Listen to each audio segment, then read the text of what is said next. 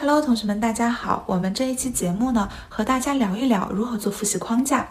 首先要说明一点，框架很重要，但是框架也只是一个工具。真正关键的问题是，框架能不能成为你自己的东西？也就是说，它仅仅只是一个你背过了、记在脑子里的思维导图，还是是已经成为了扎扎实实的知识体系？决定这一点的不是你的框架做的有多么的清晰美观，而是要理解透彻教材里的每一句话、每一个概念，知道他们表达的是什么，要清楚概念与概念之间的联系，以及整章内容乃至整本书的内容是怎么组织起来的。只有做到了这些，才算真正掌握了框架，才能举一反三、触类旁通。要会应用。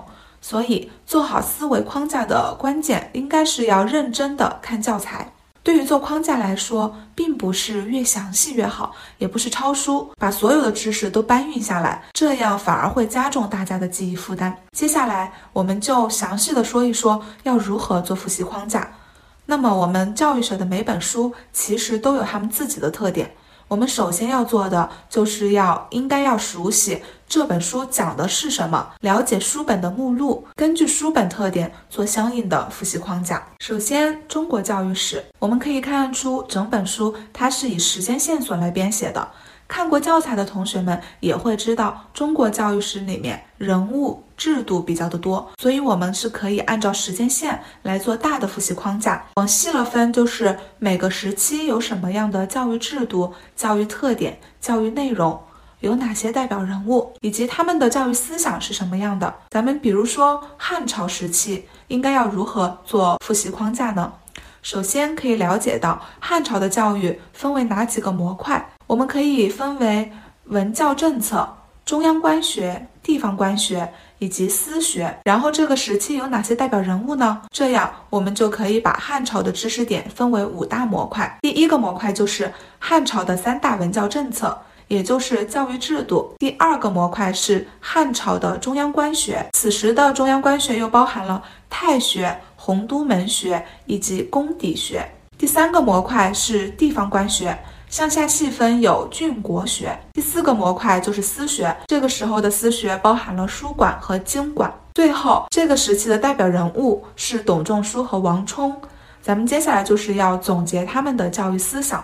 那么，按照上述这个思路整理框架，脉络清晰，又有利于咱们的记忆。那么外教史呢和中国教育史，它的编排是差不多的，大家可以参考这个思路，也是做外国教育史的复习框架。教育学原理，我们拿第一章来举例。第一章它主要讲的是教育的概念。看过教材后，我们能够归纳出它主要包含了教育的概述、教育活动的基本要素、教育的历史发展三大模块。那么接下来我们就要看每个部分，它分别讲了一些什么内容。我们会发现，第一大部分关于教育概述，教材讲了教育的质的特点、教育的概念这两点。教育的质的特点呢，又包含了三点内容：一、有目的的培养人的活动；二、教育者引导受教育者传承经验的互动活动；三、激励与教导受教育者自觉学习和自我教育的活动。那么第二点，教育的概念。他提到了狭义的教育、广义的教育、教育的分类、功能分类这几点。那么我们再把这些内容细化下去就好了。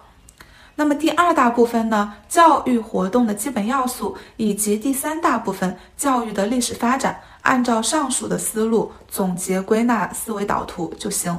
同样的，教育心理学第一章讲了教育心理学的对象和任务，教育心理学的研究方法，教育心理学的历史回顾与发展展望这三大部分。那么第一大部分呢，教育心理学的对象与任务又包含了。一、什么是教育心理学？二、教育心理学的学科特点。三、学习和研究教育心理学的价值。这样子，我们就把第一大部分归纳完了。剩下的第二大部分和第三大部分，按照同样的方式进行归纳就可以了。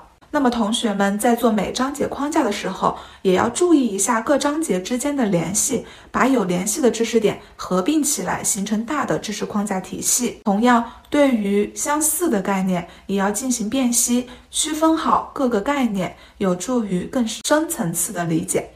那么今天的内容就分享到这里了，谢谢大家。